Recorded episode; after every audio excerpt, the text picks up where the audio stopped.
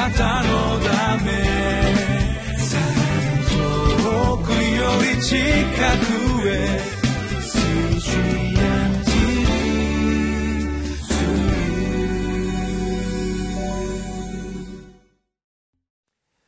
4月3日火曜日リビングライフの時間です。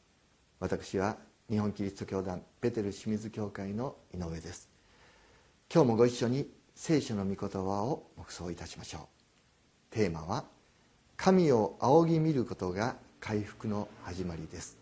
聖書箇所はイザヤ書40章9節から17節です。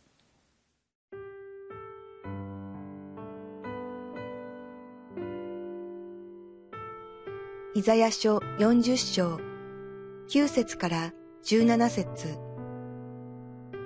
シオンに良い知らせを伝える者よ。高い山に登れ。エルサレムに良い知らせを伝える者よ。力の限り声を上げよ。声を上げよ。恐れるな。ユダの町々に言え。見よ、あなた方の神よ。見よ、神である主は力を持って来られ、その身腕で術を収める。見よ、その報いは主と共にあり、その報酬は主の前にある。主は羊飼いのようにその群れを飼い、身腕に子羊を引き寄せ、懐に抱き、乳を飲ませる羊を優しく導く。誰が手のひらで水を測り、手の幅で天を押し測り、地の塵をマスに盛り、山を天秤で測り、丘を測りで測ったのか、誰が主の霊を押し測り、主の顧問として教えたのか、主は誰と相談して悟りを得られたのか、誰が公正の道筋を主に教えて、知識を授け、英知の道を知らせたのか。見よ、国々は手桶のひとしずく、はかりの上のゴミのようにみなされる。見よ、主は島々を細かい塵のように取り上げる。レバノンも焚き木にするには足りない。その獣も全焼の生贄にするには足りない。すべての国々も主の前ではないに等しく、主にとっては虚しく形もないものとみなされる。昨日からイザヤ書を黙想しています。イザヤ書は聖書の縮小版とも言われます。1章から39章までは39巻かなる旧約聖書を暗示しイザヤの旧約聖書とも呼ばれます。また40章から66章までの27章は27巻から乗る新約を暗示しイザヤ書の新約とも言われます。40章からバビロの地に住む民に向かって慰めと回復の言葉良い知らせが届けられます。9節10節シオンに良い知らせを伝える者よ高い山に登れ。エルサレムに良い知らせを伝える者よ。力の限り声を上げよ声を上げよ恐れるな。ユダの町々に言え。見よあなた方の神よ。見よ神である主は力を持ってこられ。その身腕で術収める。見よその報いは主と共にあり。その報酬は主の前にある。見よ見よ見よと。三度語られます。見よあなた方の神よ。今日ご一緒に黙想したい御言葉であります。イスラエルの神は天地万物を作られたお方創造主なる神であります。イスラエルの民が神が自分たちの民族をエジプトから救い出された救いの神であると信じていました。さらにいつも共に歩み慰め助けてくださる方であることを知っていました。神様は作り主であり救い主であり助け主であります。この時イスラエルの民は罪の裁きを受けバビロンの地で暗黒の日々を過ごしていました。彼らには今救いが必要でした。助けが必要でした。40章以降はバビロンの地において補修の民となったイスラエルの民に届けられた良い知らせであります。そしてこの予言通り彼らは慰めを受け救い出されるわけです。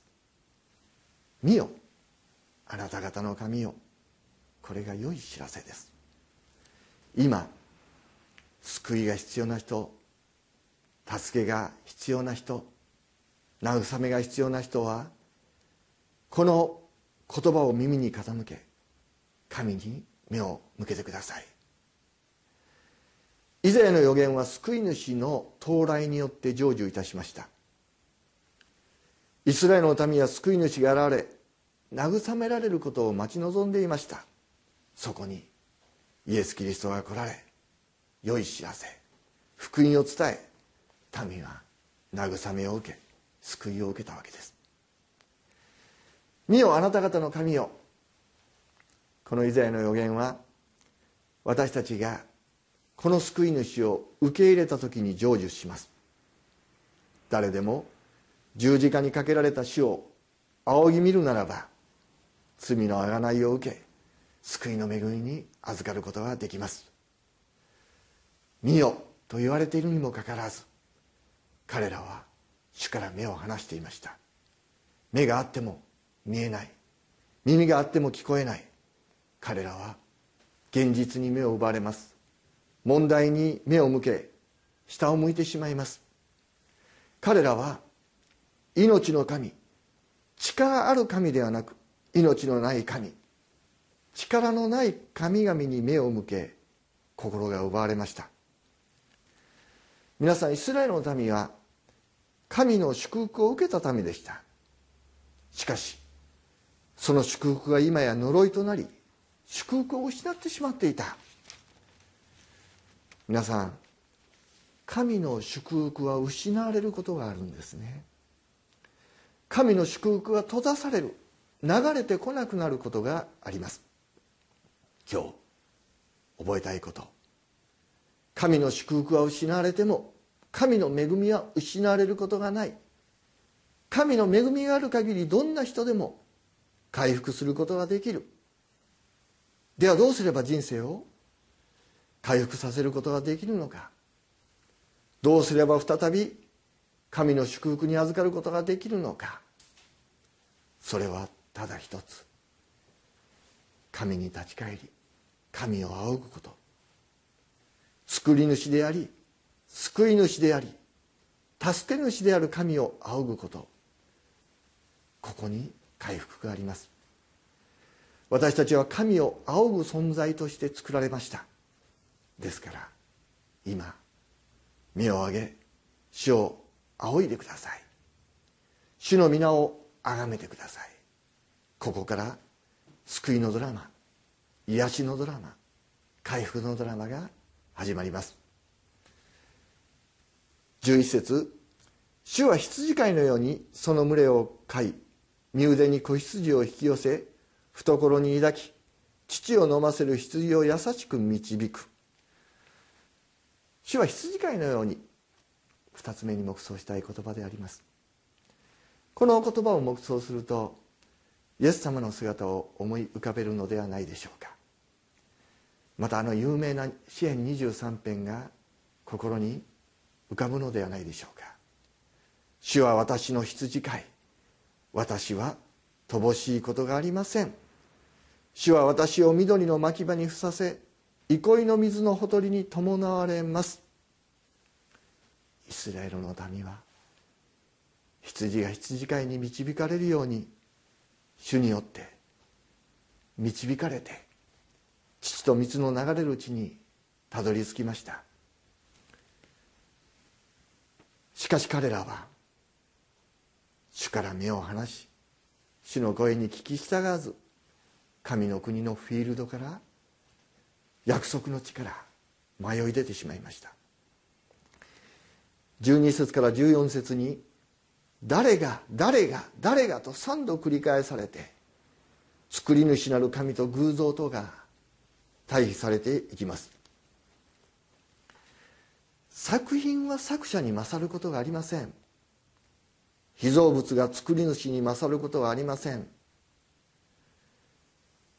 彼らは作者作り主創造主を見失ってさまよってしまいました。見よあなた方の神よ。私たちは作り主を見る必要があります。作り主なる神様はさまよう民。さまよう人々を探し再び神の国のフィールドに約束の地に戻すためにエデンの園に導くために救い主を使わせてくださいました。見よあなた方の神。これはイエス・キリストです。救い主です。救い主は羊飼いです。良い羊飼いです。良い羊飼いは羊のために命を捨てます。キリストは私たちのために命を捨て罪をあがない憩いの水のほとりに神の国に導いてくださいました。どうか今日も目を上げ作り主救い主助け主に目を注いでいきましょう。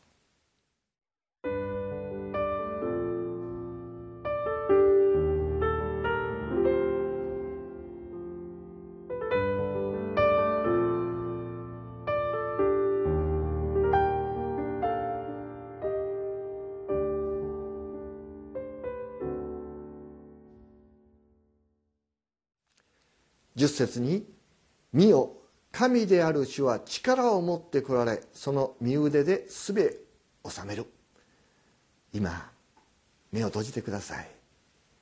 力ある神があなたの傍らにおられます。信仰の目を上げて主の皆をあがめ賛美しましょう。共におられる主この方に全てを委ねていきましょう。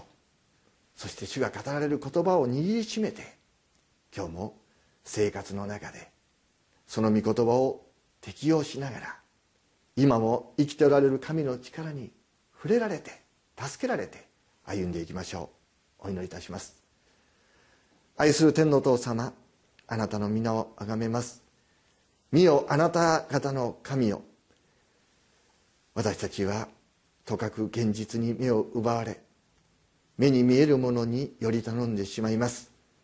どうか私たちを作られたお方私たちを救ってくださったお方私たちを助けてくださるお方に今目を向けることができますように。どうかこの番組を見られている方々の上にも神様あなたがご自身を表しそしてあなたの栄光を見せてくださるようにお願いいたします。イエス・キリストの皆によって祈ります。アーメン。あなたのため遠くより近くへ